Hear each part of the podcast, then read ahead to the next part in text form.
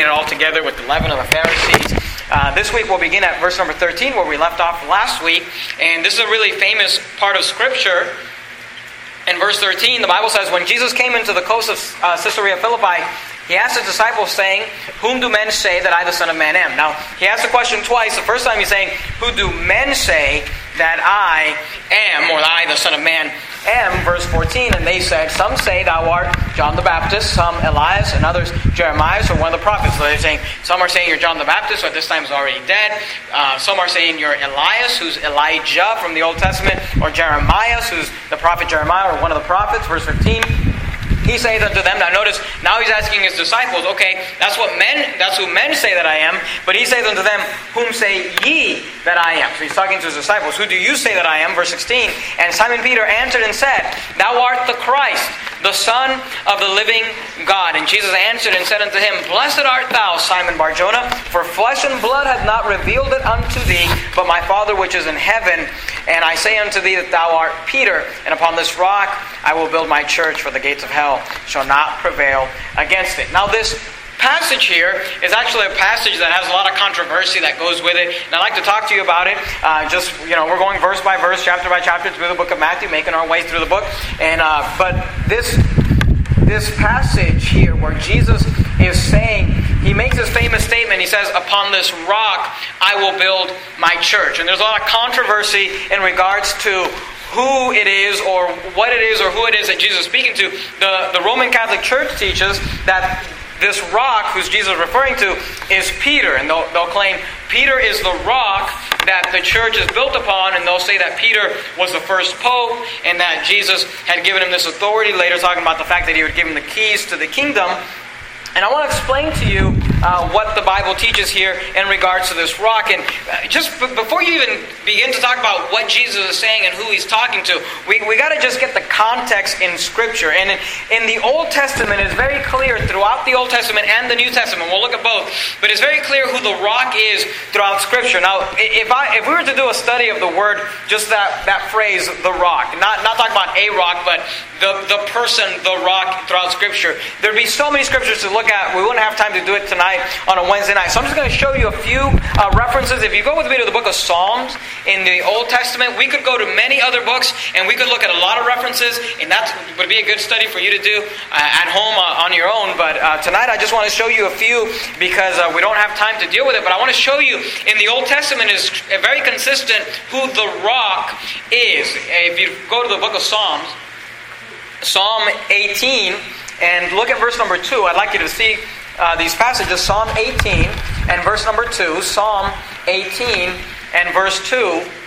The Bible says this Psalm 18 and verse 2. The Bible says, the Lord. Now, do you see the capital L, capital O, capital R, capital D? That is Jehovah God. That is, uh, you know, the Lord Almighty. The Bible says, the Lord is my rock. Do you see that? The Lord is my rock and my fortress and my deliverer, my God, my strength, in whom I will trust, my buckler, and the horn of my salvation, and my high tower. So, according to Psalm 18:2, the Lord, according to the psalmist here, is my rock. You're there in Psalm 18. Skip down to verse number 31. Look at verse 31. Psalm 18, verse 31. Look what it says. For who is God save the Lord? The word save there means accept. So he says, Who is God except the Lord? Or what he's saying is, no one is God except the capital L, capital O, capital R, capital D. So if you were looking at verse 2 and you're thinking, well, how do we know the Lord is God? Well, in verse 31, he says, For who is God save the Lord? And who is a rock save our God? You see that? So he's saying, Who is God except the Lord, and who is the rock except our God? Look at verse 46, same Psalm, Psalm 18, verse 46. Look what he says.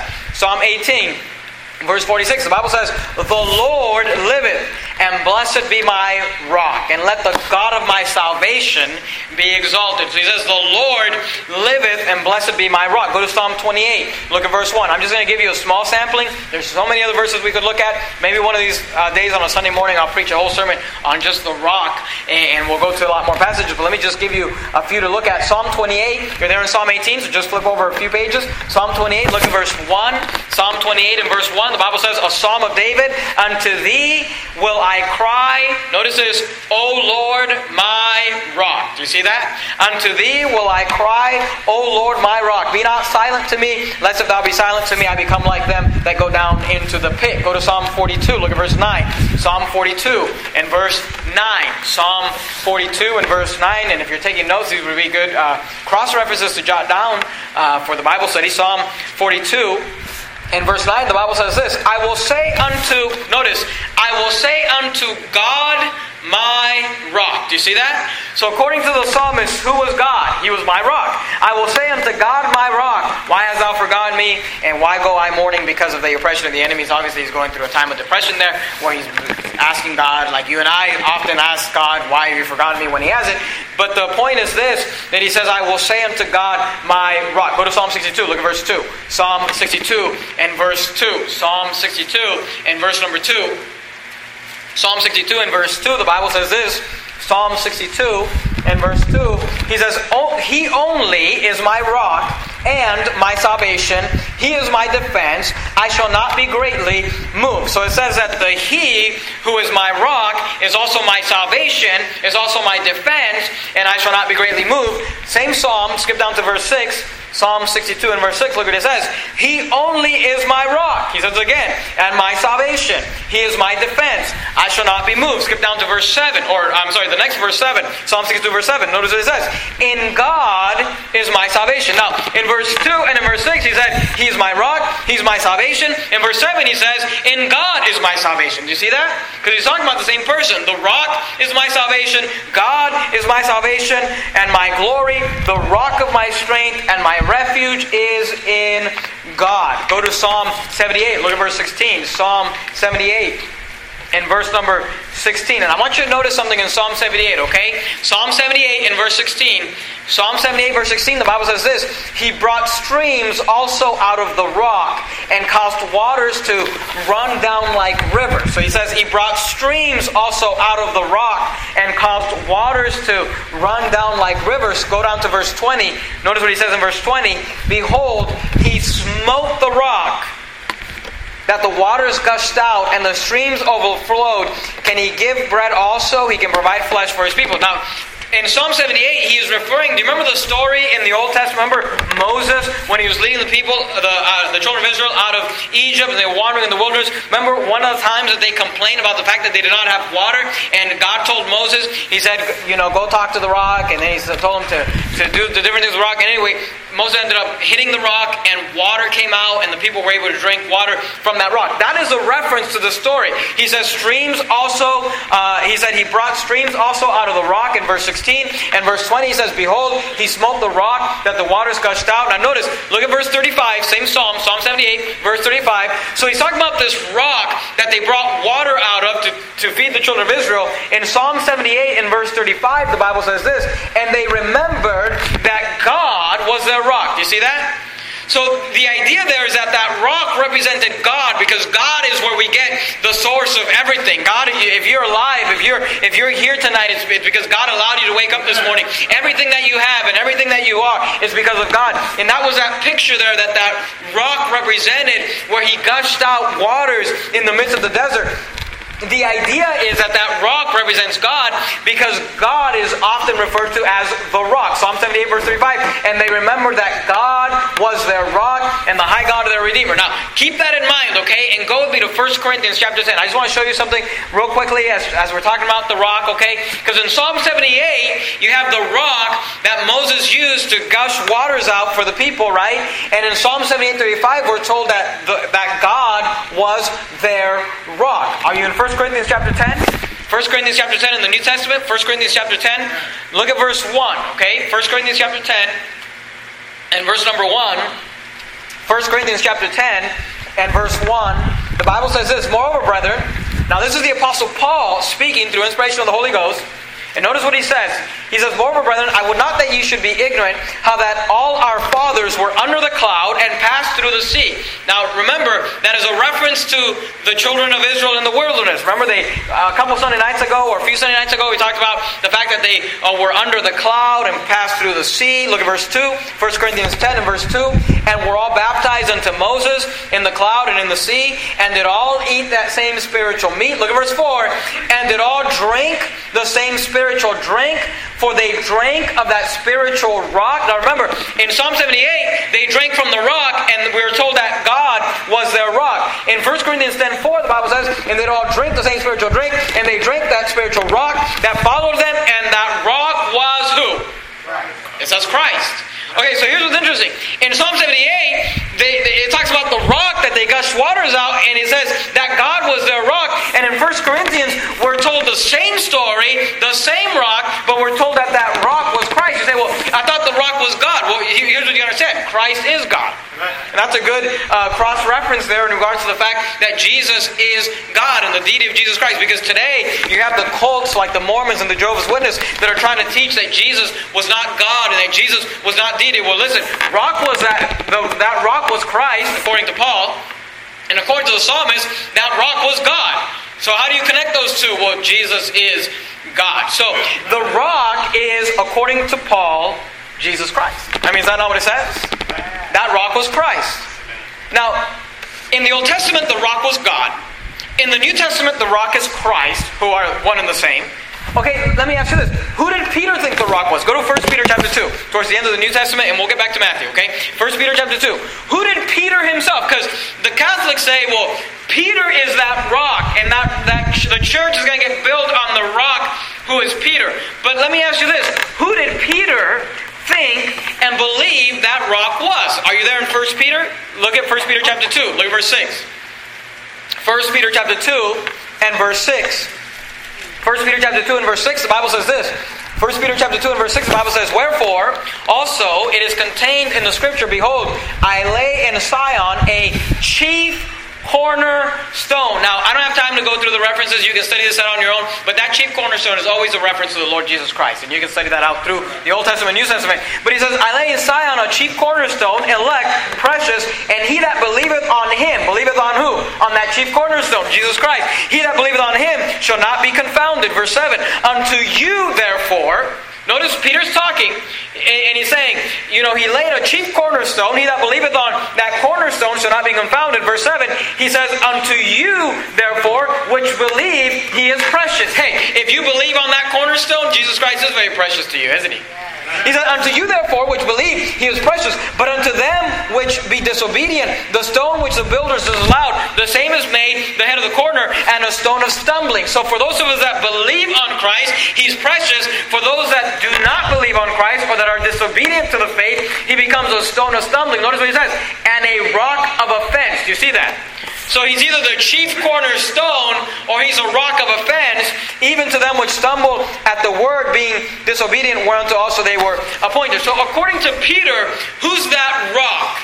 That for some is a chief cornerstone, for others he's a rock of offense. But who's that rock? Well, he's the one that we are to believe on. So who is that? Jesus Christ.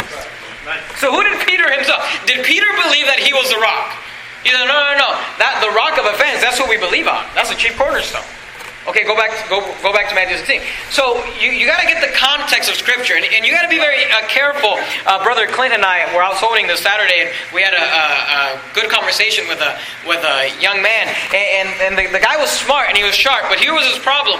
He would take one verse, and this is how most false doctrines are, are, are made. You take one verse, pull it out of Scriptures, take it out of context, and you got to understand the Bible must be within its entire context. So here's the thing: if in the entire Old Testament the rock is God, and in the entire New Testament, the rock is Christ. You can't just say, well, in Matthew 16, the rock is Peter. You understand? That doesn't make sense. It all has to connect. Are you there in Matthew 16? So let's see what Jesus actually said. Matthew 16, look at verse 15. He saith unto them, But whom say ye that I am? So he asked his disciples, Whom say ye that I am? And Simon Peter answered and said, Thou art the Christ the Son of the living God. He said, You're the Messiah. You're the Son of God. You are the you came forth from God. You are God in the flesh. He says, Thou art the Christ, the Son of the living God. Now notice verse 17. And Jesus answered and said unto him, Blessed art now here's why we love the King James Bible, okay? Do you see this word thou? Okay? We don't have that word in our modern English. That's why we can't modernize Scripture. Because the difference between thou and you is this thou is singular. You is plural. See, today you and I, I would use the word you to talk to one individual, or I could use the word you to talk to a, a, a group of individuals because we speak a dumber, lamer English than the English of the King James Bible. Okay, you just need to understand that. In the Bible, whenever Jesus used or anyone used the word thou, you know they're talking to one person. When he said, "Go ye therefore into all the world," we know he wasn't just talking to one person; he was talking to all of us because the ye is plural. Does that make sense? You understand what I'm saying? So here he says, Blessed art thou, Simon Barjona. So is he talking to all the disciples at this moment? No, he's not. He's talking to Simon. Because he doesn't say, Blessed are ye for giving me the right answer. He says, Blessed art thou. So we're, we're listening in on a conversation between Peter and Jesus. He says, Blessed art thou, Simon Barjona, for flesh and blood have not revealed, notice this word, it. Okay? Revealed what? What is that it referring to? he's referring to the statement that Peter just made. Because remember, he asked them, Whom say ye that I am? Simon Peter answered and said, Thou art the Christ, the Son of the living God. Jesus answered and said unto them, Blessed art thou, Simon Barjona, for flesh and blood hath not revealed it unto thee, but my Father which is in heaven revealed it. Revealed what? The fact that you understand and you comprehend and you believe that I am the Christ, the Son of the living God. That's the, the, the the subject is a statement. Do you understand that? Look at verse 18. And I say also unto thee, singular, that thou art Peter, and upon thee, is that what it says? Okay, now listen to me. Upon this, do you see the word this there? What is this referring to upon this rock, right? But the this there, is that Peter? Now here's the thing. The only way that this could be Peter is if Jesus was talking to the disciples about Peter. Do you understand what I'm saying? If he was talking to the disciples about Peter and he was saying, hey, upon, hey guys, upon this rock, Peter, I'm going to build my church. But we already established that Jesus is not having a conversation with the disciples, he's not having a conversation with Peter. He said thou, he said thee. So if he was talking to Peter, he would have said, I say unto thee that thou art Peter, and upon thee I will build my church. But he's not talking about Peter. The this is referring back to the it in verse 17, which is referring back to the statement in verse 16, thou art the Christ, the Son of the living God. So when Jesus said, Upon this rock I will build my church, what was he referring to? He was referring to that statement. He was referring to that truth. He was return, uh, referring to that doctrine. The fact that Jesus Christ is the Son of God, that He is the Christ, that He is the Messiah. And by the way, that fits with the rest of Scripture, which tells us that the rock is God, that Jesus is the rock. And here He says, hey, that rock, hey, that nugget of truth, that idea that I'm the Christ, that I'm the Son of the living God, upon that statement, upon that thought, belief system, upon that rock, I will build this my church. This is what Jesus is teaching. He's not saying I'm going to build this rock upon you, Peter. He's not saying I'm going to build the entire New Testament church on the shoulders of Peter. Now listen, I like Peter. Peter's one of my favorite characters in the New Testament. I, I, I think all of us probably uh, identify maybe a little more with Peter than we do Paul. You know what I mean? I love Paul. Paul's great. But you know, Paul Paul's a little too too perfect. You know what I mean? I mean, he made mistakes, but Peter, he's always putting his foot in his mouth. We'll see that in a little bit. He's always making mistakes. I like Peter. I, I have nothing against Peter. But Peter is not the rock. Jesus Christ is the rock. He says, Thou art Peter. And upon this rock, upon this idea, upon this statement, this belief, and isn't that the primary belief of our. If we did not believe that Jesus was the Christ, the Son of the living God, would we believe anything, or would we have any reason to even meet together? I mean, that is the foundational truth of our Christianity is that this man, Jesus Christ, was not just a man, he was the Christ. He was the Messiah. He was deity. He was the Son of God. That's the foundational truth of our belief system. So, doesn't that make sense that Jesus would say, hey, upon this rock, that statement, upon that thought, I will build my church? and the gates of hell shall not prevail against it. So, who is who's Jesus referring to when he says this rock? Well, he's referring to the statement that Peter made. Not Peter, but the, the truth that was revealed unto him. And uh, let me just give you a few few cross references. Go to Matthew chapter eight. Okay, Matthew chapter eight. Because some of you, you know, um, my wife was Catholic. You know, she was raised Catholic. Some of you were raised Catholic. Some of you have friends that are Catholic, and you may this may be a conversation that you have. So I want you to be able to show them a few things. Matthew chapter 8, people say, well, Peter was the first pope, okay? Well, let me prove to you why Peter could not have been the first pope, okay? Number one, the pope is not married. In fact, none of the Catholic priests are married. And the Bible says, beware of the doctrine of devils when they forbid people from marrying and all those things. One of the qualifications of being a pastor is to be married. So I don't understand how you make those connections. But in Matthew 8, and even you say, well, they're priests. Well, in the Old Testament, the priests were married. Okay, so I don't know how you make those connections. But in Matthew chapter 8, look at verse 14. Okay, here's what we know popes aren't married. Here's what we know about Peter he was married. Are you there in Matthew chapter 8? Look at verse 14. Matthew chapter 8 and verse 14. And when Jesus was come into Peter's house, he saw his wife's mother laid and sick of a fever, and he goes off to heal uh, Peter's mother in law. But notice what we find out about Peter. He had a wife, okay? So, could Peter have been the first pope? You wouldn't have qualified to have been the first pope of the Roman Catholic Church because the Roman Catholic Church pope is not married. Peter was married. Go to Acts chapter 10. Let me show you one more thing why Peter could not have been the first pope. Acts chapter 10. Today, when people meet the Pope, or when Catholics meet the Pope, they bow themselves before the Pope. So uh, sometimes they kiss his ring or they do different things, but they all, every Catholic bows before the Pope. Okay, let me ask you this. Did Peter allow people to bow before him? Acts chapter 10. Look at verse 25. Acts chapter 10. Just real quickly, verse 25. Acts chapter 10. We'll get back to Matthew here in a second. Acts chapter 10, verse 25. Notice what it says. And as Peter was coming in, Cornelius met him. Remember uh, the story of Cornelius? The angel Lord appeared to Cornelius and he called Peter. Peter's coming to preach the gospel to him. He's coming into his house now. And as Peter was coming, Cornelius met him. Now, notice what Cornelius does. And Cornelius is an unbeliever. He's not saved yet. And Cornelius fell down at his feet and worshiped him. Do you see that? And by the way, that's what worship is. It's to fall down on your knees. If you study the word worship in the Bible, it's always somebody bowing themselves, humbling. Today you got all these liberal churches that, oh, we're going to have a worship service, and they refer to music. The Bible calls worship when you bow yourself before God. If you get down on your knees and pray before God, you're worshiping. That's what the Bible says. This man fell down at his feet and worshiped Peter. Look, look at verse 26. But Peter took him up saying, Stand up. I myself also am a man. He said, Don't don't bow to me. Don't worship me. I'm just a man. He said, I'm here to teach you about the rock, Jesus Christ. So did Peter accept worship? No, he didn't. Do popes today accept worship? You say, well, they're not worshiping. Well, the Bible calls worship when someone falls down before their feet. So, was Peter the first pope? I don't think so. He was married. He didn't accept uh, worship. Go to Matthew. Go back to Matthew 16. And the statement is not about Peter. The statement is about what Peter said. Flesh and blood hath not revealed it unto thee. He said, Upon this rock I will build my church. It was what Peter said, not who Peter was. Go back to Matthew 16. Look at verse 18. Let's look at the last part of verse 18.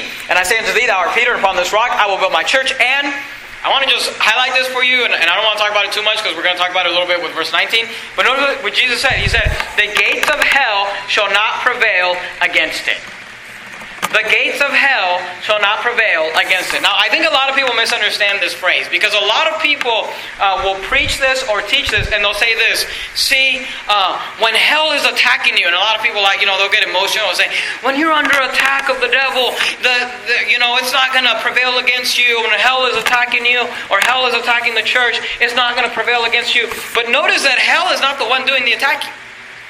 The gates of hell, do you see that? Okay, are gates something that you carry around with you? No. A gate would be something that would be surrounding hell.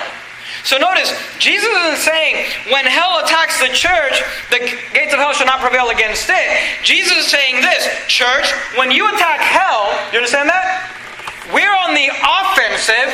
We're attacking hell, and when we're attacking hell, the gates of hell shall not prevail against it will not prevail against us. Here's what that teaches us our church is to be on the offensive, attacking hell. Well, how do we attack hell? Well, remember from Isaiah, hell hath enlarged herself. How do we attack hell? When we keep souls from going there? See, you, you say, why does our church believe in confrontational soul winning? Because Jesus said that we're supposed to be attacking hell. And I don't know how else to attack hell other than getting people saved so that hell will stop enlarging herself. Look at verse 19. And I will give unto thee, he's talking to Peter, the keys of the kingdom of heaven. Now, again, the Roman Catholic Church says Jesus gave Peter the keys when he founded the church, and, and they'll teach that the, the Roman Catholic Church is the one who decides who goes to heaven and who goes to hell. You ever heard this term before? Being excommunicated? Okay, that's when the church decides you're not going to heaven and we're going to not allow you into heaven. We're going to excommunicate you from the church, therefore, you are not going to heaven. That's what they teach. If you don't believe me, look it up, Google it, okay? That's what they teach. Go talk to a Catholic priest. Most Catholics don't know what the Catholic Church teaches, but look at Matthew 16, look at verse 19. He says, I will give unto thee the keys of the kingdom of heaven, and whatsoever thou shalt bind on earth shall be bound in heaven, whatsoever thou shalt loose on earth shall be loosed in heaven. Now let, let's talk about these keys, okay? There are six references to keys mentioned in the scripture.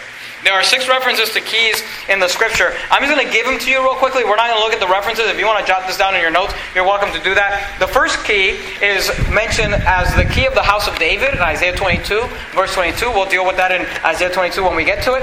The second key is the kingdom of heaven, which is mentioned here in Matthew 16, 19. The third key is the key of knowledge, in, uh, found in Luke 11, 52, which Jesus is accusing the Pharisees of, re- of taking away the key of knowledge from the people because they're putting them into this false religion and not allowing them the ability to come to salvation. The fourth key is the key of hell and death, mentioned in Revelation 1:18, which is the keys that Jesus has when he conquered death and hell. The fifth key is again in Revelation the key of David. Revelation 3:17 talks about the key of David. This is the same key mentioned by Isaiah in 20 in, in Isaiah 22 verse 22, which is the house of the keys of the house of David. And the sixth mention is the key of the bottomless pit, which is the key to hell, which is more than likely the same key mentioned in Revelation 9:1 and Revelation 20 and verse 1, which is the keys that I was talking about, uh, the keys of hell and death. Okay, so those are the different keys that you find in Scripture. One of the keys is to the kingdom of heaven. Jesus gave Peter the keys to the kingdom of heaven. So here's a question, okay? What is the kingdom of heaven? And I, am not preaching on the kingdom, I, am preaching uh, a sermon on Matthew 16, 19, so I'm just going to give you this quickly. You can study it out on your own. I might preach a whole sermon on this at some point on a Sunday morning, but let me just give you a few things to think about, okay? If you study the phrase out, kingdom of heaven, in the Bible, okay, number one, do not allow dispensationalists to tell you that the kingdom of heaven and the kingdom of God are two different things. They, the, the dispensationalists, and if you don't know what that means, good, okay? Don't worry about it. It's dumb. But, but dispensationalists try to make up all these rules, and it's basically anytime you find a verse to disprove one of their dumb doctrines, it's, it's just kind of their catch all. Well, you're, you're looking at the wrong dispensation and just kind of catches it. You know, anything that disproves them is like, well, you're looking at the wrong dispensation. It's like, you know, it's made up, it's not real. Uh, you can study that out on your own if you'd like. But They'll, they'll say the kingdom of heaven and the kingdom of God are two different things. Okay, here's a problem with that. The Bible uses the words kingdom of heaven and kingdom of God interchangeably. So they're the exact same thing. Okay, number one. Number two. The kingdom of heaven is a place, okay? The Bible talks about entering into or being in the kingdom of heaven, okay? So the kingdom of heaven is a place. I bet you can guess what the kingdom of heaven is. It's probably heaven. you know what I mean? Like where we go when we die. Okay, so the kingdom of heaven is just heaven. But number two, you also got to understand this. The Bible seems to kind of teach this idea that the kingdom of heaven is made up of believers because it's anyone who's under the authority of God who would say, God is my king and I'm in his kingdom. Because the Bible does uh, seem to teach in, in some of the parables that Jesus taught that the kingdom of heaven is growing and that individuals kind of become the kingdom of heaven. So the kingdom of heaven is a place, okay, heaven. People go into it they enter into it. But it's also just the believers. We make up the kingdom of heaven. So, the reference to the keys of the kingdom of heaven in Matthew 16 19. What is Jesus talking about? Well, it's obvious if you look at the context, if you look at the fact that he said the, hell, the gates of hell shall not prevail against you, and if you just understand Scripture, you know, and you just kind of read the rest of the Bible, it's pretty clear that Jesus is saying that, Peter, I'm going to build my church, okay? He said, and here's, here's what's interesting, okay? It is not my job and it is not your job to build this church. You got to find, you know, sometimes people get, they, Pastor, sometimes you say things and you, and, and you preach things and you yell and people don't like it and we got some liberal music in here, we got rock concert, this church would grow. Look, it's not our job to build a church. Jesus said, I will build my church. Okay? You say, Pastor, are you interested in church growth? Look, I'm interested in church growth as far as Jesus Christ is doing it. Okay? You say, Pastor, what is our job? Our job is to charge hell. Our charge is to take, our job is to take the kingdoms of uh, the, the keys of heaven and help people enter into the kingdom of heaven. What is that? Soul winning. It's when we go out and we preach the gospel, and when we get somebody saved, they enter into that kingdom of heaven, and they will one day physically enter into the kingdom of heaven in heaven. So, what is Jesus telling Peter? Here's what Jesus is telling Peter. He said, Don't worry about building the church. He said, I'll build the church. You just worry about one thing. You keep people out of hell, and you make sure people get into heaven. He said, Here's the key. You have it already. It's the belief that I am the Christ, the Son of the living God. Okay, that's the idea that Jesus is teaching. It's, and you say, you know, it's just about soul winning. Look, it's always about soul winning. I don't know if you noticed, but it's all about soul winning. That's like the primary number one thing. You ask Jesus, what did you come to do? And he said, I came to seek and to save that which was lost. He didn't say, I came to sit around some table and have a, you know, home Bible study where we get, he didn't say, I came to come, you know, have a rock concert. He said, I came to seek and to save that which was lost. Go to uh, Matthew 16, look at verse 20. Let's, let's move on because we got to get through this chapter. I don't want to spend more another week in Matthew 16. Look at verse 20. Then charged he his disciples that they should tell no man that he was Jesus the Christ. Now, here we kind of have a transition in the book. Okay, we kind of begin a new part of the of, uh, of the book, and he's telling them, you know, don't tell anybody I'm Jesus Christ. Verse 21. From that time forth began Jesus to show unto his disciples that he must go unto Jerusalem and suffer many things of the elders and chief priests and the scribes, and be killed and be raised again the third day. So Jesus is beginning to prepare his disciples, telling them, look, I don't know if you guys are, are getting the hints that I'm dropping, okay, but I'm to die. Okay, I'm going to go to Jerusalem. They're going to crucify me. This is going to happen. Now, notice, notice what our first pope begins to do. Matthew 16, verse 23. But he turned and said unto Peter, here's our first pope. pope. Uh, oh, I, am sorry, look at verse 22. Then Peter took him and began to rebuke him, okay, saying, Be far from thee, Lord, this shall not be unto thee. Now, here's what's funny about this phrase, okay? And look, I like Peter, all right? But Peter took him and began to rebuke him, telling him, You're wrong, Jesus.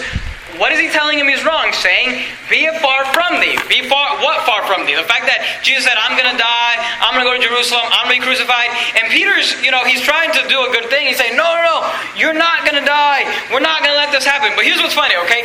He, the Bible says, Peter took him and began to rebuke him, saying, Be far from thee, Lord. Do you see the word Lord there? Now, the Lord is not the capital L, capital O, capital R, capital D. That's Jehovah God. This Lord is just the capital L, uh, small case O R D, that's just a title saying boss or saying, you know, you're the master. Okay? Here's what's funny. Peter's rebuking Jesus and he says, Be far from the Lord. Here, here's what's interesting, okay? He, if he's the Lord, then you don't rebuke him. You understand that? And if you're rebuking him, then he's not the Lord. Do, do, do you understand that? See, oftentimes we, we say, Jesus Christ is my Lord. Okay, well, Jesus told you to go soul. Well, I'm not going to go soul. That's not for me. Okay, then he's not Lord. You understand that? Because if you're rebuking him, he's not Lord, and if he's Lord, you don't rebuke him, you just do what he says. But the Bible says there, Peter took him and began to rebuke him, saying, Be far from thee, Lord, this shall not be unto thee. He says, Look, you're not going to die, you're not going to go, we're not going to let it happen. And notice verse 23. And he turned and said unto Peter, This is a famous statement, Get thee behind me, Satan. Thou art an offense unto me, for thou savorest not the things that be of God, but those that be of men. Now, some of you think that I've been picking on the Catholics a little too much tonight. So let's shift a little bit. I'm going to stop picking on the Catholics. Let's pick, let's pick on the Pentecostals and the Charismatics, okay? Because this is a, fr- a, phrase, this is a verse that the Pentecostals and Charismatics, they love to use, okay? This get thee behind me, Satan. And, and from time to time, we use it joking around, you know, about people, you know, and you might say to your mother-in-law or something, get thee behind me, Satan, you know, I don't know. But, um, you know, the Pentecostals, they actually teach this and preach this. And they'll say, you know, they'll say, when you're getting attacked by Satan, you just command Satan, get thee behind me, Satan. And, you know, he's going to leave you and he's going to do whatever. Okay, now here's what's interesting, okay? If you're, go, go, to, go to Ephesians chapter 6, just real quick. We're almost done. Ephesians chapter 6. We got 15 minutes, and I think I can do it less than 15 minutes. Ephesians chapter 6. And let me, let me see if I can give you the visual, okay? If Satan is attacking you, all right, and, and, and you've been listening to your Pentecostal charismatic preacher on TV, and he said to tell Satan to get thee behind me. Okay, if Satan is attacking me, is it better for, he, for him to be attacking me from in front, or should he attack me from behind? If I say, Satan, you get behind me. If he's behind me and he's attacking me, is that better or worse for me? Now, this may be a little silly, but I want you to just understand, you know, the Bible. Are you there in Ephesians chapter 6? Okay? Look at verse 13. In Ephesians 6, we find the armor of God that we're taught about to take on. Well, look, at the verse. Ephesians 6.13. Wherefore, take unto you the whole armor of God. Okay, so the Bible says this is the whole armor of God. This is it. There's no more. Okay? But take the whole armor of God that ye may... And there is... Isaiah refers to this, and there's a... a like a cape of zeal and all that. But but this is what we usually refer to when it comes to talk about the armor of God. It says that you may be able to withstand in that evil day, and having done all to stand. Look at verse 14. Okay, so here's the armor of God. Stand therefore, having your number one loins girt about with truth, and having on the number two breastplate of righteousness, and number three your feet shod with the presentation of the gospel of peace, and uh, Verse 16, number 4, above all, taking the shield of faith, wherewith ye shall be able to quench all the fiery darts of the wicked. Verse 17, and take the, number 5, helmet of salvation, and the, number 6, sword of the Spirit, which is the Word of God. Now here's what's interesting about the armor of God. Notice there was no covering for your backside. Okay? Everything is, is to protect you from the front. You say, well, why is that? Because we're supposed to be on the offensive. We already talked about that, remember? The gates of hell shall not prevail against it. We're not running, we're not retreating. In fact, Jesus, when He gives us the armor of God, He says, I don't have anything to protect your backside, so you better not retreat. You better not run away. He says, if all you can do is stand, then having done all, stand and do everything you can to stand, but don't retreat because I'm only protecting your front side. The church is supposed to be on the offensive. That's what the teaching is. Okay, so here's what's interesting. The Pentecostals say, Satan's attacking you. Tell him to get behind me, where I don't have any protection. You understand that? That's kind of silly. Say, well, what is Jesus saying? Go back to Matthew 16. I want you to notice this, okay? Matthew 16, look at verse 23. Matthew 16, verse 23. But he turned and said unto Peter, Get thee behind me. Okay, who's the me there? That's Jesus. He said, Get thee behind me, Satan. Now, does, does Jesus think that Peter is Satan? Obviously not. Okay, Peter was a believer, he's not possessed by Satan. Here's what Jesus understood, and here's what Jesus acknowledged. And, and by the way, let me just, this is a practical lesson for us. This is the same guy that just a minute ago said, Thou art the Christ, the Son of the living God. Jesus got excited and said, Blessed art thou, Simon Barjona. Flesh and blood has not revealed it unto thee, but my Father which is in heaven. Look, one minute you can be on fire, you can be doing right, you can be saying all the right things, and then the next minute you can be, you know, get thee behind me, Satan. That just ought to be a lesson for all of us, you know.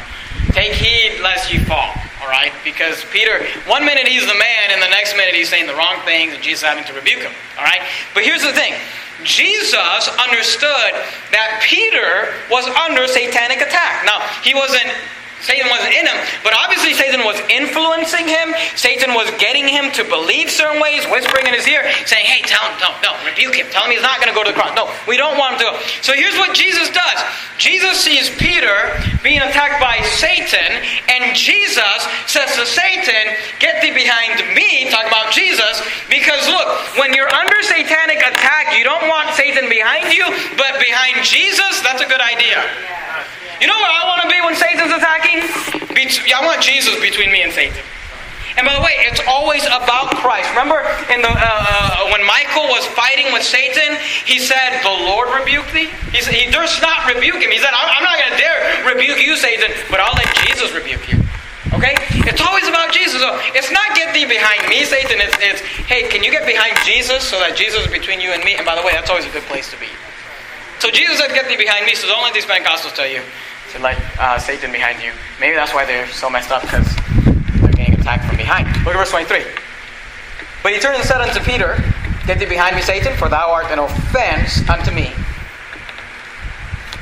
Satan, uh, for thou savorest. The word savorest means to enjoy the flavor of. He says, Thou savorest, or you, you enjoy the taste of not the things that be of God, but those that be of men. So he says, You're an offense to me. And by the way, here's how you become an offense to Jesus when you enjoy the things of men more than you enjoy the things of God. Now notice verse 24, because this all the, the ending of this kind of all goes together. Verse 24. Then said Jesus unto his disciples, If any man will come after me, let him deny. Okay, the word deny is referring to you know, take, you know, not not allowing yourself. If you're denying yourself, look. Uh, let me put it this way: I don't have to deny myself of broccoli. You know what I mean? Because I don't like broccoli. so it's not there's not a denial issue there. Okay, but I do have to deny myself of drinking a Coca-Cola every day. You know what I mean? Because I like that. So denying yourself, the idea is there's something you'd like to do, but you're uh, disciplining yourself not to do it. Now, this is what Jesus said. If any man will come after me, talking about being a follower of Jesus Christ, let him deny himself and take up his cross and follow me.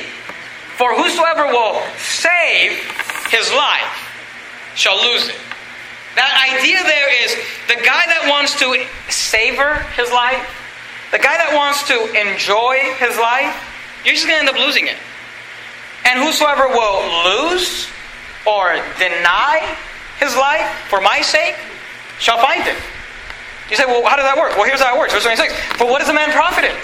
If he gain the whole world and loses his own soul. Here's what he's saying. He's saying, if you enjoy the world and everything the world has to offer, and you savor it, and you're just saving your life, and you say, I'm not going to give my life to Jesus, I'm not going to follow Jesus, I'm just going to save it, I'm going to savor it, I'm going to enjoy it, I'm going to give it. He says, look, what is, it, what, will, what he gain the whole world and loses his own soul? And what shall a man give in exchange for his soul? But notice, notice the, the, the contrast, verse 27.